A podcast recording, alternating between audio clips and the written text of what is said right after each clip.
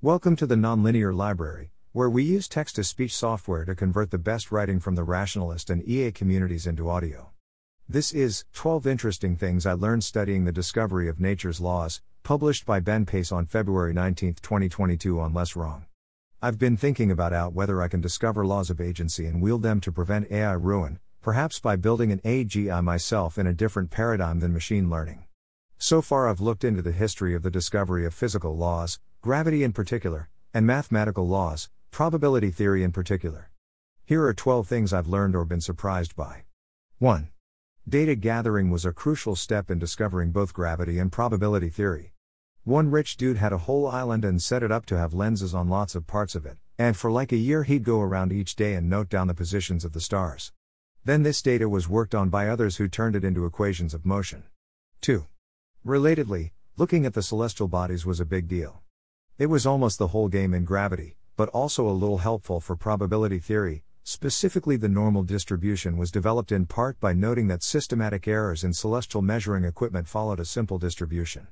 It hadn't struck me before, but putting a ton of geometry problems on the ceiling for the entire civilization led a lot of people to try to answer questions about it. It makes Eliezer's choice in that alien message apartment. I'm tempted in a munchkin way to find other ways to do this, like to write a math problem on the surface of the moon, or petition Google to put a prediction market on its homepage, or something more elegant than those two. 3.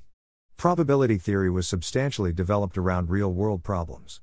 I thought math was all magical and ivory tower, but it was much more grounded than I expected. After a few small things like accounting and insurance and doing permutations of the alphabet, games of chance, gambling, was what really kicked it off, with Fermat and Pascal trying to figure out the expected value of games. They didn't phrase it like that, they put it more like if the game has to stop before it's concluded, how should the winnings be split between the players? Other people who consulted with gamblers also would write down data about things like how often different winning hands would come up in different games, and discovered simple distributions, then tried to put equations to them. Later, it was developed further by people trying to reason about gases and temperatures, and then again in understanding clinical trials or large repeated biological experiments. Often, people discovered more in this combination of looking directly at nature and being the sort of person who was interested in developing a formal calculus to model what was going on. 4. Thought experiments about the world were a big deal too. Thomas Bayes did most of his math this way. He had a thought experiment that went something like this his assistant would throw a ball on a table that Thomas wasn't looking at. Then his assistant would throw more balls on the table, each time saying whether it ended up to the right or the left of the original ball. He had this sense that each time he was told the next left or right, he should be able to give a new probability that the ball was in any particular given region. He used this thought experiment a lot when coming up with Bayes' theorem. 5. Lots of people involved were full time inventors, rich people who did serious study into a lot of different areas, including mathematics. This is a weird class to me. I don't know people like this today. And most scientific things are very institutionalized, or failing that, embedded within business. Here's a quote I enjoyed from one of Pascal's letters to Fermat when they founded the theory of probability. For context, de Méré was the gambler who asked Pascal for help with a confusion he had. I have not time to send you the demonstration of a difficulty which greatly astonished M. de Méré, for he has a very good mind, but he is not a geometer, this is, as you know, a great defect. Dash Blaise Pascal. 6. In Laplace's seminal work Putting Probability Theory on a Formal Footing, he has a historical section at the end praising all the people who did work, how great they were and how beautiful their work was. Then he has one line on Bayes where he calls his work a little perplexing. Bayes, in the Transactions philosophiques of the year 1763, sought directly the probability that the possibilities indicated by past experiences are comprised within given limits, and he has arrived at this in a refined and very ingenious manner, although a little perplexing. Also, whenever you feel like you've missed out on your glorious youth, note that Thomas Bayes got interested in probability theory in his 50s, and died aged 59. He was not formally trained in math in his youth. 7. I watched a talk by Pearl about his causal models, and I was struck by the extent to which he had a philosophy of counterfactual inference. It had seemed pretty possible to me he would have said here was a problem, and here is my solution, but instead he had a lot to say about counterfactuals and how he thought about them conceptually that wasn't in the math. It reminds me of my impression that Daniel Kahneman and Amos Tversky have strong models of how their minds work, of which the heuristics and biases literature is a legibilized component of, but certainly does not capture the whole thing. Relatedly, in a lecture by Feynman on seeking new laws, he says that some people say don't talk about what you cannot measure. He says he agrees insofar as your theories need measurable predictions, but he doesn't agree that people should stop discussing their whole philosophies, as the philosophies seem to help some people come up with good guesses about laws. I think in the past I could have found myself unable to justify my interest in the philosophy of something as more than a personal interest. Now I have a practical justification, which is that it helps me come up with guesses about how nature works. And my current guess is that many people who were successful at that had unique and well developed philosophies. 8. Pearl himself says that he has discovered two laws, and once you have them, you can fire him, because the rest is just algebra. And he calls it a calculus of counterfactuals, just like Newton and Bayes and everyone did. Fascinating. I couldn't find anything on what problems Pearl was thinking about when he came up with his calculus of counterfactuals. Like, was he personally trying to analyze clinical trials? Was he a mathematician who was friends with people doing large experiments and thought the math was interesting? I want to know what part of the world he was in contact with when developing it. 9. I updated against expecting to resolve scientific disagreements at the time when the correct theory is known. Let me explain. In the discovery of gravity, there were a lot of anomalies that didn't fit the data. For instance, Jupiter didn't follow the law, its orbit was a more elongated ellipse when it was further away. Uranus's orbit would jiggle a bit sometimes. Also, there were two stars who didn't orbit their collective center of gravity, but instead some other point within the ellipse. At this point, I would have been like, yeah, nice try, but your theory isn't fitting the details. Want to know what they said at the time? Spoilers ahead. For the stars, they said that we were probably just looking at them at a funny angle and that's why it didn't work. For Uranus, they said there was an invisible planet that was knocking it off course. And for Jupiter, they said the light was moving too slowly for the measurements to work out. To me, this seems like an awful lot of complexity cost weighing on a theory. Now it's no longer just a theory, it's also a lot of explaining exceptions with unlikely stories. The star angle one doesn't even seem testable, it gives me a Scott Alexander like sense of this explanation gives me so many degrees of freedom that I can probably explain away loads more anomalies with it. Anyway, they were all right. From Uranus's wobbles, they found Neptune. The stars were indeed rotated at an angle. And they did some experiments and found out that light did have a speed, and this explained the Jupiter issue, and opened up a whole new area of inquiry about light.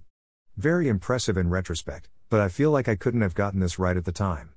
My update is further in the direction that Jacobs post the Copernican revolution from the inside argues for, which is that if two different people had different theories at the time, I do not anticipate the disagreement being able to be clearly resolvable at all, and do expect for it to involve a great number of judgment calls, in large part dependent on one's philosophy of how to make those calls in this domain.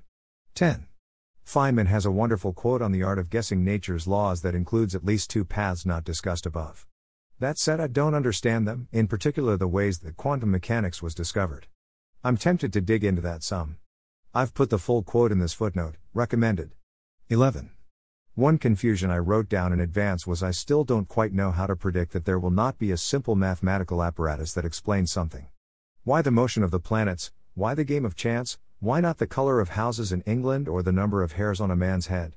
Looking back on this, I don't know whether I got a direct answer, but I now feel that my answer is something like look for the places where nature will show herself directly. Obviously, that's not a very well specified answer, but I feel like it points to a real distinction. 12. I also made an advanced prediction. I guess I also make the advanced prediction that most of the rest of the probability math was developed by people who liked symbol manipulation more than people doing real world problem solving. But I would be interested to be surprised here. This prediction was false. It took both. All the probability math was developed by people who liked using math to reason rigorously about the world, and who were interested in understanding the real world. There were exceptions like Bayes who relied a great deal on thought experiment, though sort of still about the world, not just about symbols. When I thought of math previously, I thought about my math friends in academia, who just sort of entered the abstract world as a starting point and lived in there. My professor does work in flat spherical manifold density vector spaces, so I'm trying to prove something there too. Now I think of people trying to reason about particular parts of the world I live in, and who are trying to make an externalized symbolic calculus that can do that reasoning for them. Next step. The natural next step of my investigation is to learn more about how key discoveries in areas like optimization and information theory and game theory were made. How did nature show herself to these discoverers? I have written down a few advanced predictions for if I continue seeking this information. Feynman, on the art of guessing nature's laws, in his final lecture for BBC's Messenger Lectures. Or look at history, you first start out with Newton, he was in a situation where he had incomplete knowledge, and he was able to get the laws by putting together ideas which all were relatively close to experiment. There wasn't a great distance between the observations and the test.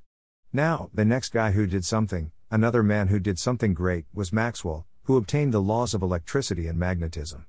But what he did was this he put together all the laws of electricity due to Faraday and other people that came before him, and he looked at them and he realized that they were mutually inconsistent, they were mathematically inconsistent. In order to straighten it out, he had to add one term to an equation. By the way, he did this by inventing a model for himself of idler wheels, and gears, and so on, in space. Then he found what the new law was, and nobody paid much attention, because they didn't believe in the idler wheels. We don't believe in the idler wheels today, but the equations that he obtained were correct. So the logic may be wrong, but the answer is all right.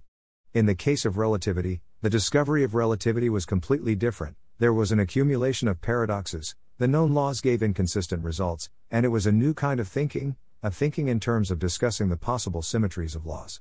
It was especially difficult because it was for the first time realized how long something like Newton's laws could be right, and still ultimately be wrong, and, second, that ordinary ideas of time and space that seem so instinctive could be wrong. Quantum mechanics was discovered in two independent ways, which is a lesson. There, again, and even more so, an enormous number of paradoxes were discovered experimentally, things that absolutely couldn't be explained in any way by what was known, not that the knowledge was incomplete, but the knowledge was too complete. Your prediction was, this should happen, it didn't. The two different routes were 1. By Schrödinger, who guessed the equations, another, by Heisenberg, who argued that you must analyze what's measurable.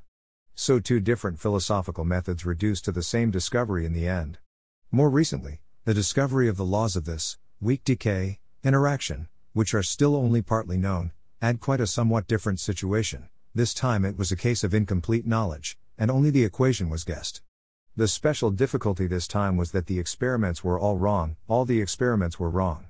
Now, how can you guess the right answer when, when you calculate the results, it disagrees with the experiment, and you have the courage to say the experiments must be wrong. I'll explain where the courage comes from in a minute.